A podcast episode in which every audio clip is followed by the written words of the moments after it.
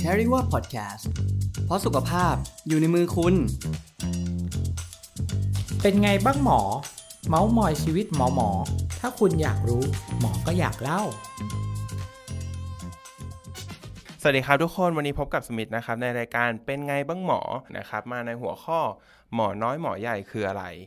ปกติแล้วครับเวลาที่ผมไปโรงพยาบาลเนาะก็จะได้รับการตรวจจากแพทย์ ต่างๆ หลาย ๆ ท่านอะไรเงี้ยครับเวลาที่ไปตรวจเช็คสุขภาพอะไรเงี้ยเนาะแล้วเรามักจะได้ยินคุณพยาบาลเขาคุยกันว่า เนี่ยเดี๋ยวเราให้หมอใหญ่ตรวจก่อนนะ แล้วเดี๋ยวหมอน้อยค่อยตามมา เราก็เลยมีความสงสัยว่าแล้วหมอน้อยหมอใหญ่ คืออะไร แล้วเขาใช้กันยังไง มีที่มาแบบไหนอะไรเงี้ยครับ วันนี้เราก็เลยมีผู้ที่อยู่ในแวดวงการแพทย์จะมาเล่ามาเมาให้ฟังครับ นั่นก็คือคุณหมอเอ หรือในนามคุณหมอหมูปิ้งนั่นเองครับ สวัสดีครับ สวัสดีค่ะ สวัสดีค่ะ คุณมีครับสวัสดีครับ เป็นยังไงบ้างครับ วันนี้ วันนี้ล่ะคะก็ฝนตกแต่เช้าเลยค่ะ ใช่ไหมอากาศน่านอนมากๆเลยเนาะสำหรับวันนี้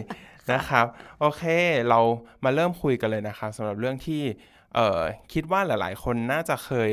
ประสบเหตุการณ์นี้ละกัน แล้วก็มีความสงสัยว่าคีย์เวิร์ดหมอน้อยหมอใหญ่นะครับมันมันมาได้ยังไงเนาะคุณหมอเอช่วยอธิบายให้ฟังหน่อยได้ไหมครับว่ามันคือยังไงเนาะสำหรับคีย์เวิร์ดหมอน้อยหมอใหญ่เนี่ยครับอืมหมอน้อยหมอใหญ่ใช่ไหมคะคืออันนี้ต้องต้องย้อนไปก่อนว่าเออสมัยก่อนเนี่ยนะคะมันมันเป็นคำที่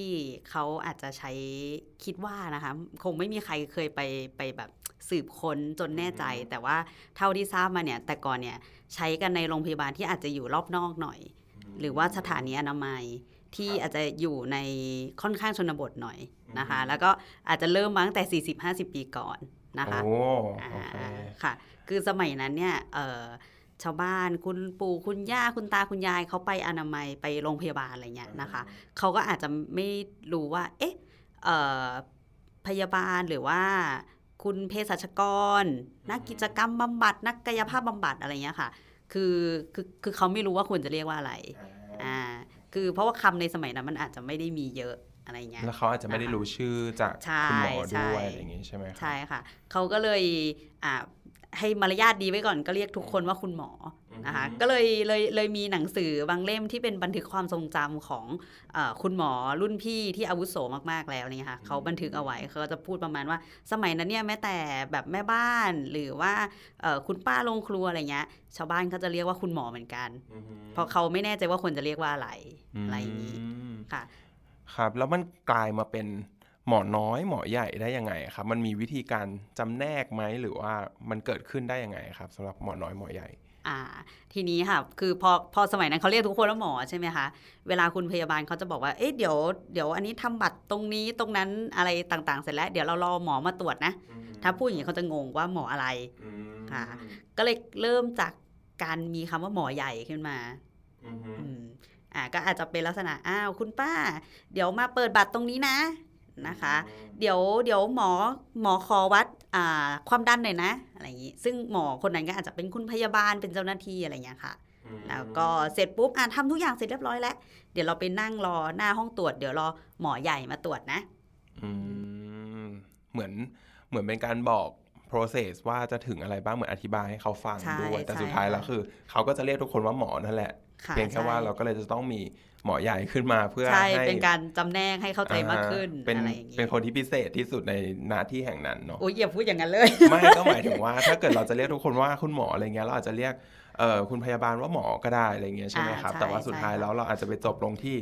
คุณหมอจริง ๆ คือหมอคุณหมอใหญ่อะไรแบบนั้น อาจจะใช้ก็เป็นไปคำว่าอย่างนั้นได้ก็ได้ อาจจะก็เป็นไปหมอจริงได้ก็เป็นหมอจเป็นหมอริงปลอมหรือเปล่าๆใช่เป็นหมอจริง ๆ ที่ทุกคนจะเข้าใจนะครับแล้ว แล้วเออเมื่อกี้ที่คุณหมอเอเล่าให้ฟังว่าจริง ๆ หมอน้อยหมอใหญ่มันเกิดขึ้นมาตั้งแต่ 40-50 ปีที่แล้ว แล้วปัจจุบันยังมีคนใช้กันอยู่ไหมครับสำหรับคำว่าหมอน้อยหมอใหญ่ มีค่ะ มีจริงเหครอนใช้อยู่ ยังเป็นต่างจังหวัดเหมือนเดิมไหมครับ หรือว่าในกรุงเทพก็มีแล้วอะไรอย่างงี้ จริง ๆ อะ คิดว่ากรุงเทพก็ยังใช้นะคะอืมแต่ว่า สมมตินะคะสมมติเราไปโรงพยาบาลเอกชนเนี้ยแล้วพยาบาลบอกว่าเดี๋ยวเดี๋ยวรอสักพักหนึ่งนะคะ เดี๋ยวอันนี้ตรวจกับคุณหมอ เสร็จแล้วเดี๋ยวคุณหมอใหญ่มาตรวจอีกทีหนึ่งคือมันมันฟังดูเอาแล้วเมื่อกี้ที่ตรวจฉันนี่ใครหรออะไรอย่างเงี้ยค่ะ คือคือเดี๋ยวเราอาจจะได้คุยเรื่องนี้กันต่อ แต่ว่าหมอเนี่ยก็จะมีหลายรูปแบบอะไรเงี้ยนะคะ การที่จะบอกว่าหมอคนนี้เนี่ยซึ่งเป็นหมอเหมือนกันเนี่ยเป็นหมอน้อยอีกคนนึงเป็นหมอใหญ่มันอาจจะทำให้อ่า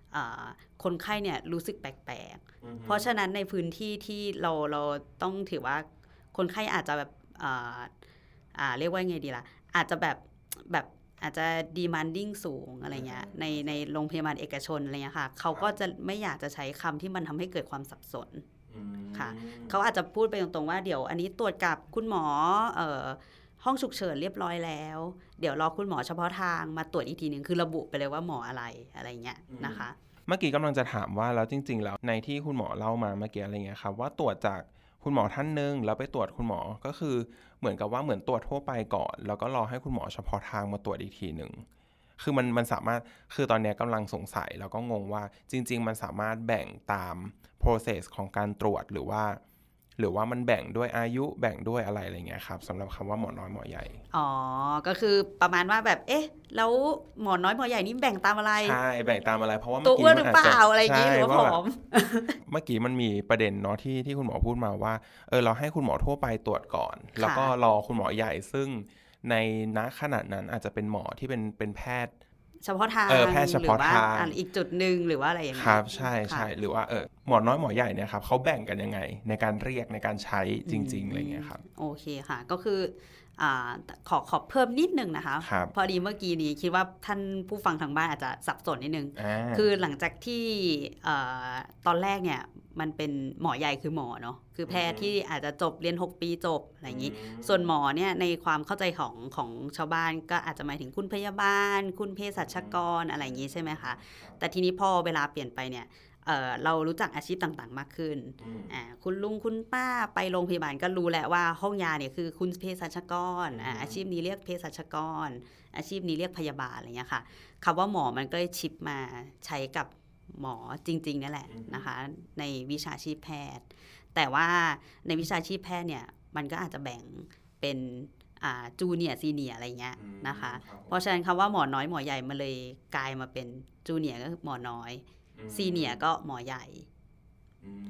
ค่ะ เพียงแต่ว่าในความจูเนียร์ซีเนียร์เนี่ยมันมีซอยย่อยลงไปอีกอีกใช่อ่าค่ะยังไงบ้างครับอะยังไงบ้างใช่ไหมคะเอออยากเริ่มเริ่มเริ่มอยากรู้แล้วพอพอพอเหมือนเจาะลึกลงไปเรื่อยๆเราก็เริ่มอยากรู้แล้วว่าเอ้ยมัน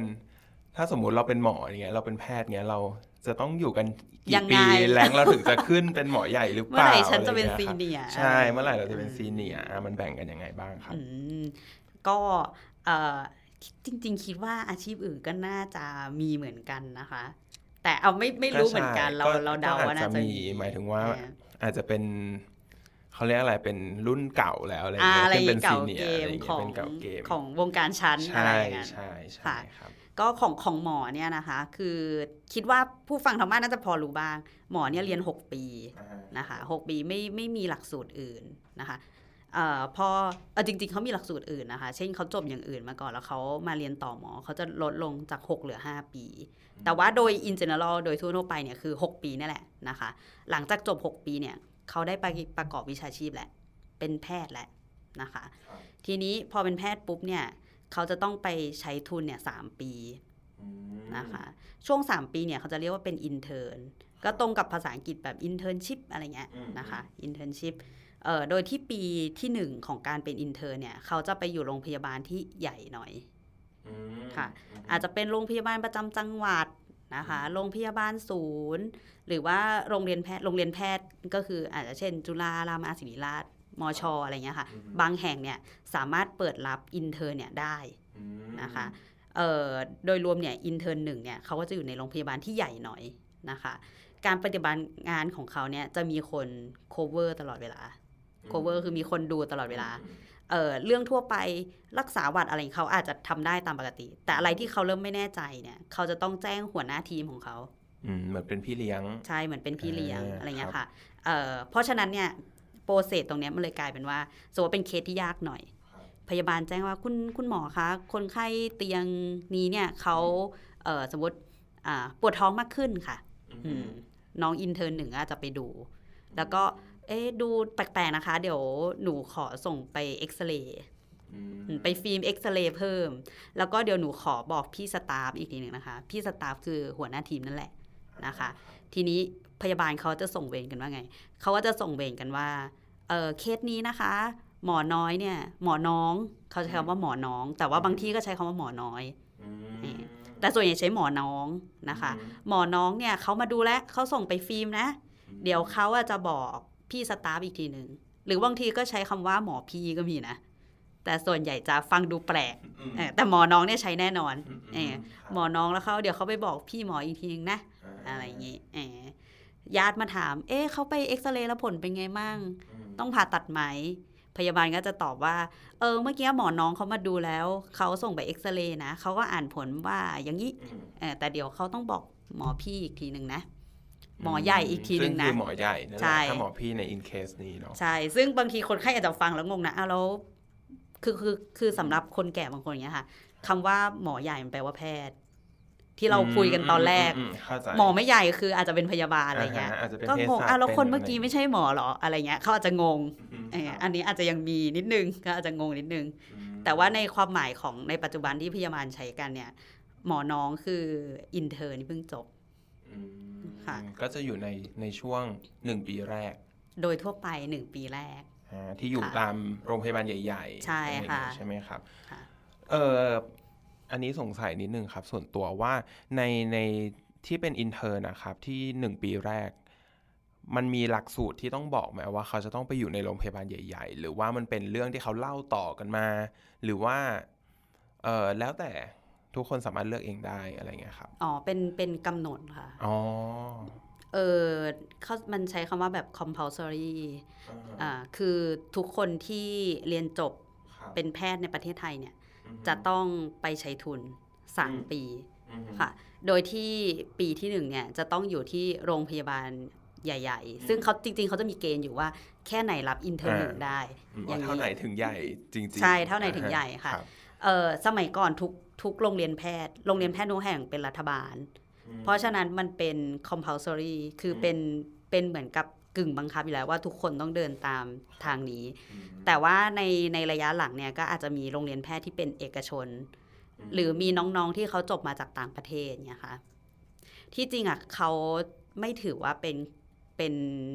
เอ่อ compulsory ไม่ถือว่าเป็นข้อบังคับว่าเขาจะต้องมาใช้ทุนนะคะ แต่ว่าการที่ใช้ทุนเนี่ยมันได้อ่า benefit บางอย่าง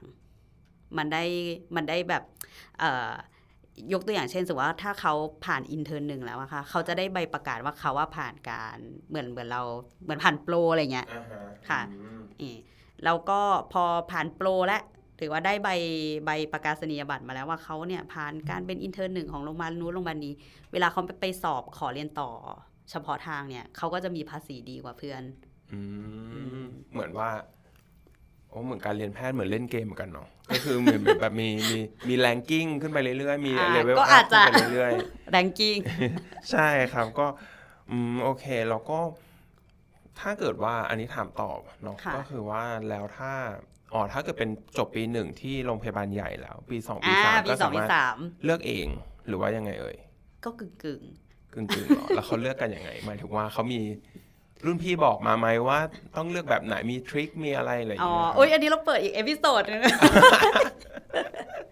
ก็คือคือเอ่อปกติเขาจะเลือกเป็นแพ็กเกจตั้งแต่ตอนจบปีหกอะค่ะอ่าฮะเป็นแพ็กเกจอย่างเช่นอ่าเออไม่อย่างเช่นอะทุกคนต้องผ่านเหตุการณ์นี้ ก็คือเขาว่าจะออกตารางมาเลยครับว่าใน 3 ปีเนี้ยเขาจะให้คุณไปอยู่ที่ไหนสมมุติว่าอืมเอออย่างเช่นนะคะเออ ปีหนึ่งอยู่อะอันนี้สมมตินะ เป็นเหตุการณ์ของเพื่อนอ่าฮะปีหนึ่งอยู่โรงพยาบาลเชียงรายครับอืมปีสองปีสามเนี่ย ต้องอยู่โรงพยาบาลชุมชนในจังหวัดเชียงรายอืมอันอันอันนี้ก็จะฟังดูเป็นเนื้อเดียวกันอืมก็คือคือโรงพยาบาลเชียงรายเนี่ยเขาดูแลโรงพยาบาลชุมชนเล็ก ๆ ในจังหวัดตัวเองอยู่แล้วสมมติฟังคิดคิดภาพเหตุการณ์ตอนปีหนึ่งคุณไปอยู่โรงพยาบาลเชียงราย คุณก็รู้จักสตาฟรู้จักพี่อาวุโสอะไรในโรงพยาบาลเชียงราย สมมติปีสองปีสามคุณไปอยู่โรงพยาบาลชุมชน คือโรงพยาบาลประจำอำเภอนะคะ ในจังหวัดเชียงราย แล้วคุณเจอเคสยาก คุณอยากส่งเข้ามาในโรงพยาบาลจังหวัดเนี่ยอืมคุณก็ยกหูแจ้งคือตามคือจริงๆมันจะมีระบบอยู่แล้ว แต่ส่วนใหญ่ระบบเนี่ยมันจะผ่านการให้ให้ให้ปรึกษาทางโทรศัพท์เนี่ยค่ะ คุณก็ยกหูหาอาจารย์ที่คุณสนิทสนมอยู่แล้ว คุณไม่กลัวอะไรอย่างเงี้ยนะคะเออแล้วก็สามารถเออเข้าใจกันดีอะไรอย่างงี้ มันก็จะเป็นเนื้อเดียวกันเนี่ยค่ะอืม แต่มันก็มีอีกรูปแบบหนึ่งก็คือเอออันนี้มันอาจจะเป็น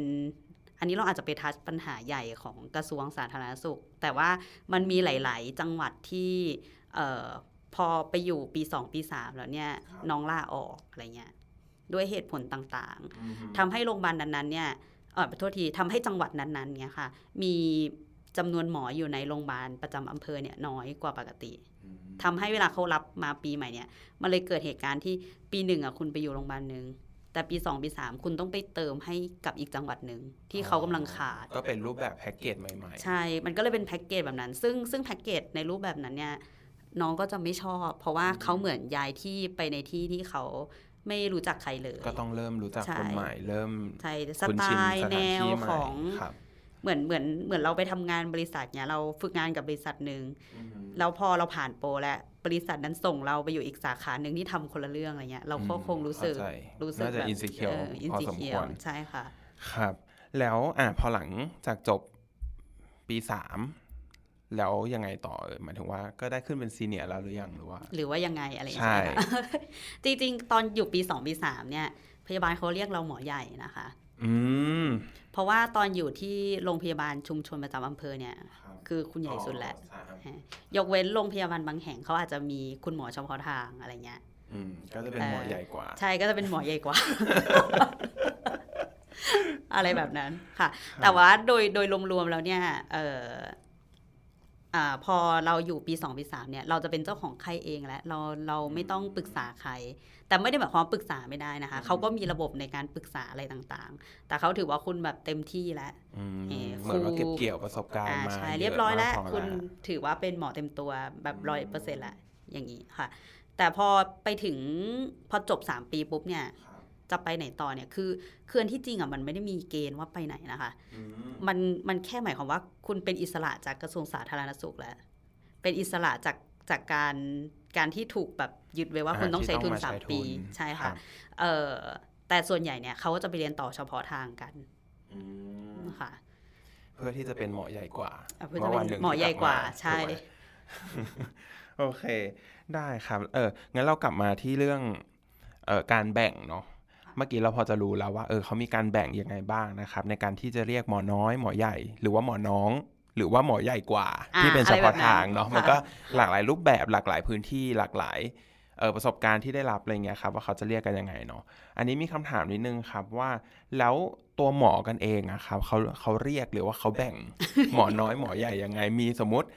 ถ้าวันหนึ่งเราเป็นหมอที่เป็นหมอใหญ่แล้ว แล้วเรามีค่ะเพื่อนที่เป็นหมอใหญ่ด้วยกัน อันนั้นจะเป็นหมอใหญ่ไหมหรือต้องเป็นหมอเพื่อนใหญ่ หมอหรือเพื่อนใหญ่ หรือยังไงมีแบบแคตตากรียังไงบ้างไหมครับอะไรเงี้ยอืมโอเคค่ะเออเขาเรียกกันว่ายังไงใช่ไหมคะใช่งั้นอันเนี้ยจะต้องเล่าเราเรียกว่ายังไงดีล่ะไฮเออร์คีลำดับของของหมอในวงการแล้วครับค่ะมาได้เลยค่ะ คือคือคือหลังจากอะ ต่อจากเมื่อกี้ก็ได้จริงเป็นเรื่องเกี่ยวเนื่องกันอ่าหลังจากที่เขาเขาจะไปต่อเฉพาะทางเนี่ยค่ะครับเขาก็จะกลับไปสอบเรียนต่อ เหมือนเราเรียนต่อปริญญาโทปริญญาเอกอะไรเงี้ยอือฮึค่ะเอ่อแต่มันเป็นเฉพาะทางเขาจะเรียกว่าเป็น resident อืม resident มันแปลว่าแปลว่าบ้านเนาะอืมอืมอืมแต่แต่ว่าเหมือนคำนี้มันจะมีต้นกำเนิดมาจากสมัยโบราณอะไรสักอย่างว่าหมอกลุ่ม resident เนี่ยจะแบบนอนอยู่ประจำโรงพยาบาลอะไรเงี้ยค่ะเขาเลยเรียกอย่างนั้น แต่ว่าเอ่อ ในความหมายก็คือเป็นคุณหมอที่กำลังเรียนต่อเฉพาะทางอยู่ครับค่ะ resident หรือว่าแพทย์ประจำบ้าน พวกนี้ก็จะอยู่ตามเอ่อโรงพยาบาล เออโทษที โรงเรียนแพทย์นะคะ แล้วพอคุณพอจบ resident แล้วเนี่ย resident เนี่ยอาจจะเรียน 3-6 ปีเหมือนเรียนหมออีกรอบเลยอะเรียนนานมาก กว่าจะจบนี่คือแก่งักอย่างนี้ แล้วก็พอเขาจบเนี่ยค่ะ เขาก็อาจจะกลับไปทำงานที่โรงพยาบาลที่ตัวเองจากมาก็ได้เออซึ่งซึ่งจริงอันนี้ก็เป็นอีกเรื่องหนึ่งว่า แล้วแต่ว่าเขาว่ามีสัญญายึดโยงกับที่ไหน อย่างนั้น พอเขากลับไปเนี่ยเขาก็จะไปเป็นสิ่งที่เรียกว่า staff ครับอะซึ่งย้อนกลับไปตอนที่เราเป็นเล่าถึง intern หนึ่งอะค่ะ intern หนึ่งตรวจแล้วไม่แน่ใจจะไปแจ้ง staff staff เนี่ยคือพวกที่เรียนเฉพาะทางเสร็จแล้วกลับมาอืมค่ะ อันนี้คือถือว่าเป็นหมอใหญ่แล้วหมอใหญ่ตัวจริง หมอใหญ่ตัวจริงครับ เออแต่ว่ามันมีเรียนต่ออีกอืมคือยังไม่จบ เขาเรียนเก่งมากเลยอะ เขาชอบเรียน เขาชอบเรียนกันสุดๆเลยอะค่ะก็คือพอจบแพทย์แพทย์เฉพาะทางแล้วเป็นแพทย์เฉพาะทางแล้วเนี่ยบางคนอาจจะอยากเรียนแบบเอ่อ sub specialty sub specialty หมายถึงเฉพาะทางยิ่งขึ้น ฉันยังเฉพาะไม่พอ ฉันอยากเฉพาะมากขึ้นอะไรอย่างเงี้ยครับนะคะ คือเขาก็จะไปเรียนแบบว่าเขาเรียกแบบ fellowship นะฮะค่ะ fellowship ก็คือเป็นเฉพาะทางของเฉพาะทางอะไรเงี้ยอืมค่ะ ซึ่งซึ่งทีนี้พอไปเรียน fellowship เสร็จแล้วเขาก็กลับมาทำงาน ชาวบ้านเขาเรียกสตาฟนั่นแหละ พยาบาลเรียกสตาฟเรียกอะไรซึ่งเรียกเหมือนเดิมอ๋อนะคะ แต่ว่าในโรงเรียนแพทย์เนี่ย สมมติว่าเขาอะจะจะรับอาจารย์คนหนึ่งเนี่ยอืมเขาถ้าเขาอยู่ในสาขาที่มี sub specialty หลายอย่างเนี่ยเขาจะไม่รับคนที่จบเฉพาะทางเฉยๆเขาจะรับคนที่เรียนลึกไปจนสุดอืม ค่ะก็คือแรงสูงที่สุด อ่า สูงสุดหรือยังครับ ranking อันนี้คือสูงสุดหรือยังนะที่ คือมันเขาก็เรีมียกอะไรคนเรียนไปมากกว่านั้น จริงเหรอคือจะเขายังไม่เลิก เฉพาะทางในเฉพาะทางในเฉพาะในเฉพาะอีกทางทีอะไรแบบนี้โอ้อาจจะชอบไม่รู้เหมือนกัน สุดยอดเลยค่ะครับแต่แต่จริงๆก็ไม่อยากใช้คำว่า ranking หรืออะไรอย่างเงี้ยคือคือเรารู้ว่านักศึกษาแพทย์เนี่ย เราต้องเป็นลูกทีมของพี่ intern intern เป็นลูกทีมของ resident resident เป็นลูกทีมของสตาฟแต่ว่าสตาฟที่เรียนจบเฉพาะทางเฉยๆหรือว่าจบลึกกว่านั้นหรือว่าอะไรเงี้ยค่ะ คือมันอาจจะบางสาขามันอาจจะไม่ได้จำเป็นขนาดนั้นอะไรอย่างเงี้ยค่ะ เพราะฉะนั้นถ้าบอกว่าคนนี้ ranking สูงกว่าคนนี้เหมือนเล่นเกมครับอาจจะไม่ได้ไม่ไม่ได้เป็นอย่างนั้นมอะไรคือหเงี้มายยถึงว่าถ้าสมมุติ คุณจบเอ่อเฉพาะทางอันนั้นก็ถือว่าเพียงพอแล้ว ใช่ใช่อ่าแล้วท่านเกิดว่าเหมือนว่ามี passion หรืออยากรู้เพิ่มก็ก็ก็เรียนต่อเชิแล้วแต่อะไรอย่างนี้นี้ใครแล้วแต่ความสะดวก ใช่ค่ะ อาจจะชอบเขาอาจจะชอบก็เรียน แต่จริงๆในประเทศไทยเนี่ย เราจะคุ้นชินกับหมอเฉพาะทางอือฮึแต่ว่าโดยส่วนตัวคิดว่าคนที่ไม่เรียนเฉพาะทางอะ ก็จริงๆก็เป็นเส้นทางที่ดีนะคะยังไงครับไม่เรียนเฉพาะทางเลย เขาก็จะ เขาก็อาจจะอยู่ที่โรงพยาบาลประจำอำเภอของเขาต่ออะไรเงี้ยค่ะ แล้วเขาก็เติบโตไปใน เขาก็ทำงานเป็นหมอคนหนึ่ง ซึ่งสมมติเราอยู่ในอำเภอเล็กๆอะไรเงี้ย เราอาจจะไม่ต้องเรียนเป็นหมอผ่าตัดหัวใจก็ได้ เพราะว่าอืมมันไม่ คือไม่คือไม่มีใครมาอาจจะไม่ได้ใช้อยู่แล้วสร้างห้องผ่าตัดหัวใจให้คุณที่โรงอำเภอเล็ก ๆ ก็ได้ แต่คุณชอบอำเภอเนี้ย คุณอยากจะเป็นหมอของทุกๆ คนในอำเภอนี้อืมอ่าแล้วก็อาจจะทำงานส่งเสริมสุขภาพ หรืออาจจะทำงานบริหาร บริหารจัดการต่างๆ ให้โรงพยาบาลเนี้ยมันเจริญยิ่งขึ้น ในความรู้สึกจริง ๆ แล้วเนี่ยคนที่ไม่เรียนเฉพาะทาง แล้วเขาเลือกที่จะอยู่ในโรงพยาบาลที่เขารัก แล้วอาจจะทำงานบางอย่างที่เป็นประโยชน์ต่อชาวบ้านในนั้น หรืออาจจะเติบโตไปในสายบริหารขึ้นไปเรื่อยๆอะไรเงี้ยค่ะ คือมันก็เป็นอีกเส้นทางหนึ่งที่คนอาจจะพูดถึงน้อย แต่ว่ามันอาจจะมี Impact กับสังคมโดยรวม อันนี้ผมขอถามนิดนึงว่าแล้วถ้าเกิดคนที่คุณหมอท่านที่เขาไม่ได้เรียน เออเฉพาะทางอะไรเงี้ยครับค่ะถ้าเกิดเขาไปอยู่โรงพยาบาลตามอำเภอเล็กๆเงี้ยเขาจะอยู่ในแผนกอะไรหรอเขาก็เป็นหมอทั่วไป เป็นหมอทั่วไปก็ใช่คือใครใช่เหมือนว่าเป็นด่านแรกใช่ว่าอะถ้าใช่มาก็ค่ะตรวจตรวจเหมือนว่า ถ้าไม่ได้จำเป็นต้องเฉพาะทางแล้วย้ายไปโรงพยาบาลที่ใหญ่กว่านั้น ในอำเภอในจังหวัดนั้นๆใช่อะไรอย่างเงี้ค่ะยใช่ไหมครับอ่าโอเค ได้ครับก็เออจริงเอ๊ะแต่ว่าเรา เราเราติดคำถามหเรามอปิดเรียกหรือกัยันงหรือเปล่านะๆแล้วหมอเอออะงั้นย้อนกลับมาใหม่ว่า ตายแล้วออกเราเรื่องไปไกลอ๋อเนาะเยอะมากครับเออแล้วจริง ๆ แล้วหมอเขาเรียกกันยังไงนะอ่าหมายถึงว่าอันนี้อะเราย้อนกลับมาที่เราเราสวิตช์เรากลับเข้ามาใจที่คำถามภาพรวมของหมอแล้วใช่เออเราเราพอเข้รู้ใจแล้วว่าภพเออมเส้นขหมอทางของคุณหมอเขาเป็นยังไงอะแล้วแล้วคุณหมอกันเองอะครับเขาเขาเรียกกันยังไงบ้างครับ ค่ะ หมอกันเองเนี่ยเอ่ออาจสมัยก่อนเลยนะ สมัยสมัยหมอเอยังเป็นนักศึกษาแพทย์ ครับค่ะ เมื่อไหร่นะก็คือคือปกติคือทุกคนจะเรียนในโรงเรียนแพทย์ ทีนี้ในโรงเรียนแพทย์เนี่ยเอ่ออาจารย์อะคือเราเรียกอาจารย์อยู่แล้วแหละเพราะเราเด็กเออนึกออกไหมคะเราเหมือนเรามาเรียนมหาลัยเราต้องเรียกอาจารย์อยู่แล้วเออเวลาเราเห็นอาจารย์ ซึ่งแสดงซึ่งณเวลานั้นแสดงว่าเขาต้องจบเฉพาะทางได้อย่างน้อย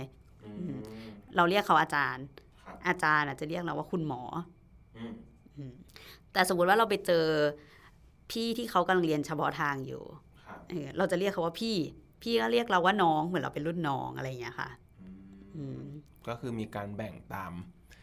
มันอาจจะเป็นอายุด้วยเมันอาจจะเป็นอายุอาจจะเป็นอายุการเรียนที่ค่ะเออเหมือนว่าเรียนมากกว่าที่เป็นเฉพาะทางเข้าไปอีกอะไรอย่างงี้ใช่ไหมครับเป็นความลึกของเขาด้วยไหมจริงๆอะคือคิดว่าเขาอาจจะเรียกเราว่าคุณหมอ เพราะว่าอาจารย์เขากำลังสอนอยู่ เขาอยู่ในโหมดสอนแล้วก็จริงจังเขาอยากให้เราแบบรู้ว่าคุณกำลังจะเป็นหมอนะ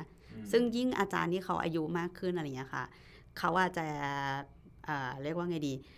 เขาจะอยากให้เราอะทุ่มเท คืออืมคือเคยมีอาจารย์คนหนึ่งพูดพูดกับเราว่าทำนองว่า ถ้า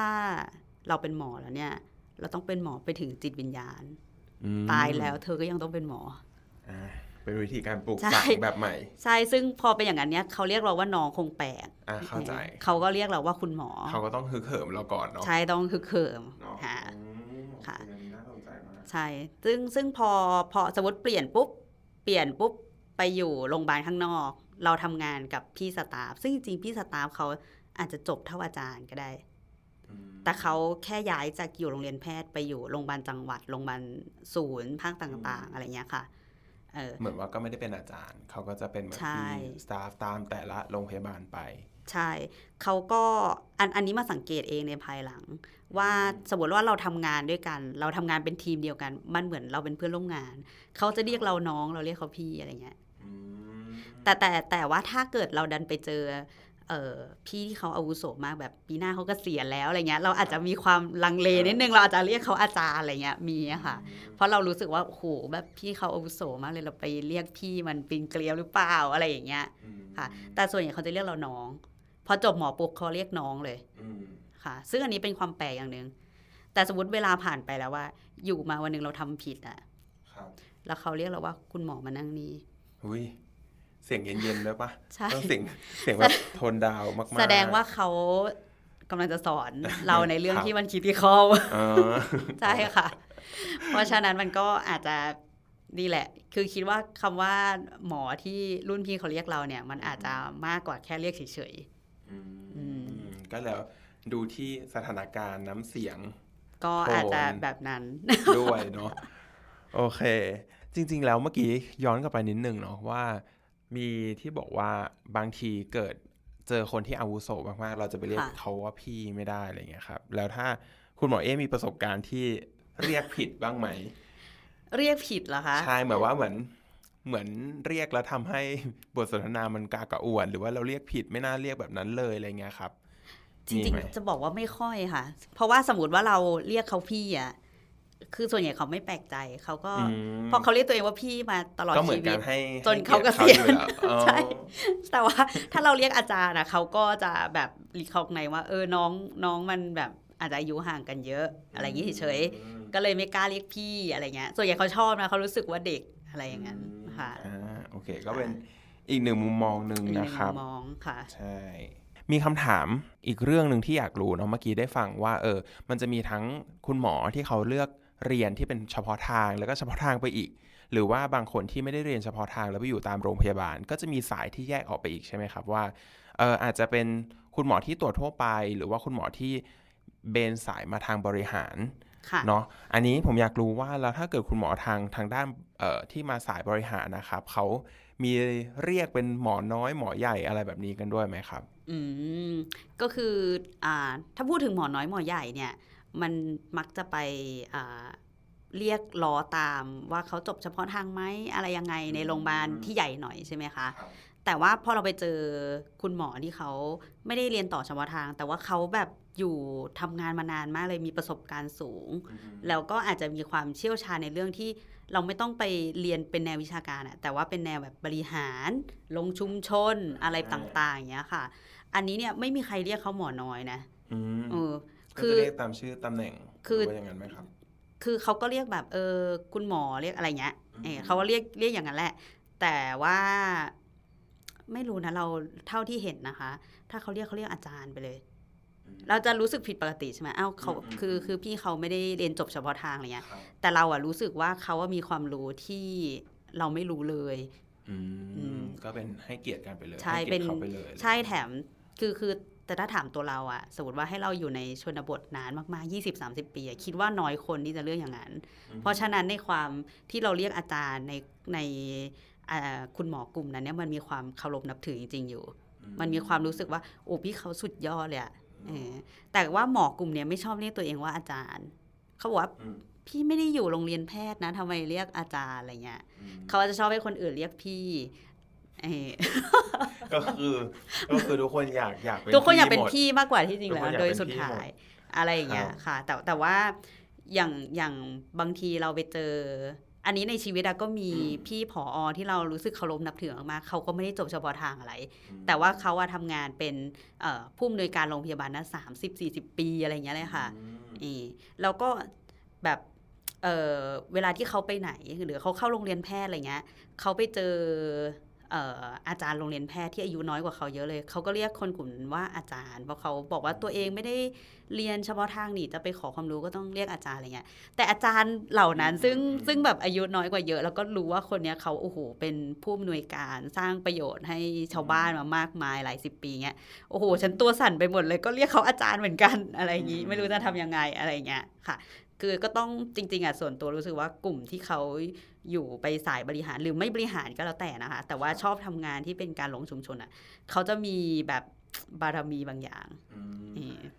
ที่ทำให้ทุกคนรู้สึกว่าโอ้ฉันเรียกเขาว่าพี่ดีเหรอเนี่ย อะไรอย่างเงี้ยอยู่ ก็จะเป็นการเขาเรียกว่าเป็นเป็นมุมมองที่แพทย์สะท้อนแพทย์ด้วยกันเองละกันใช่เนาะว่าว่าเราควรจะ เออเรียกใครแบบไหนหรือว่าเขาดูมีบารมีมากกว่าเราเพียงแค่เขายังไงอะไรอย่างอาจเงี้ยจะครับไม่อย่างนั้น ไม่รู้ก็ก็จริง ๆ ผมมองว่าเออมันก็เป็นอีกหนึ่งวิธีที่คุณหมอให้เกียรติกันนั่นแหละหมายถึงว่าอืมว่าแบบเออไม่ว่าเขาจะเรียกกันแบบไหน เรียกกันด้วยวัดด้วยอะไรอะไรเงี้ยครับ มันก็มันก็วิถีที่เป็นวิถีของคุณหมอหลาย ๆ คนที่อยากจะนับถือคุณหมออีกท่านหนึ่งให้เกียรติคุณหมออีกท่านหนึ่งไม่ว่าจะ เพราะจริงๆ แล้วผมผมมองว่าถ้าเกิดเขาไม่ได้รู้จักกันส่วนตัวไม่ได้รู้ว่าคุณหมอท่านนั้นเรียนจบอะไรมา เขาก็คงอาจจะเรียกไม่คุณหมอก็พี่อ่าอยู่แล้วใช่เพื่อเป็นค่ะการให้เกียรติเพื่ออีเป็กนการฝ่ายให้หนึ่งเกียรติค่ะอะไรเงี้ยครับสำหรับวันนี้นะครับรายการเป็นไงบ้างหมอนะครับ เราก็ได้รู้ในอีกมุมมองหนึ่งเนาะของแวดวงการแพทย์นะครับ ว่าเขามีการเรียกหมอน้อยหมอใหญ่การแบ่งว่าเรียกกันยังไงใช้กันยังไงอะไรเงี้ยครับ ก็เราได้ รู้วิธีการที่เขาให้เกียรติกันเนาะในระหว่างแพทย์อะไรเงี้ยครับ แล้วก็เหมือนเป็นมีทั้งการให้เกียรติซึ่งกันและกันระบบอาวุโส seniority ต่างๆ ในโรงพยาบาล ทั้งในกรุงเทพแล้วก็ต่างจังหวัดที่อาจจะมีทั้งประสบการณ์ของคุณหมอเอด้วยเนาะที่ได้ พบเจอทั้งคุณหมอน้อยคุณหมอใหญ่ หรือเรียกอาจารย์แพทย์ หรือเรียกเออพี่แต่ว่าท้ายที่สุดแล้วคือ ในแวดวงการแพทย์ก็มีการ เเรียกแล้วก็จำแนกเพื่อเป็นการให้เกียรติอีกฝ่ายกันนั่นแหละครับ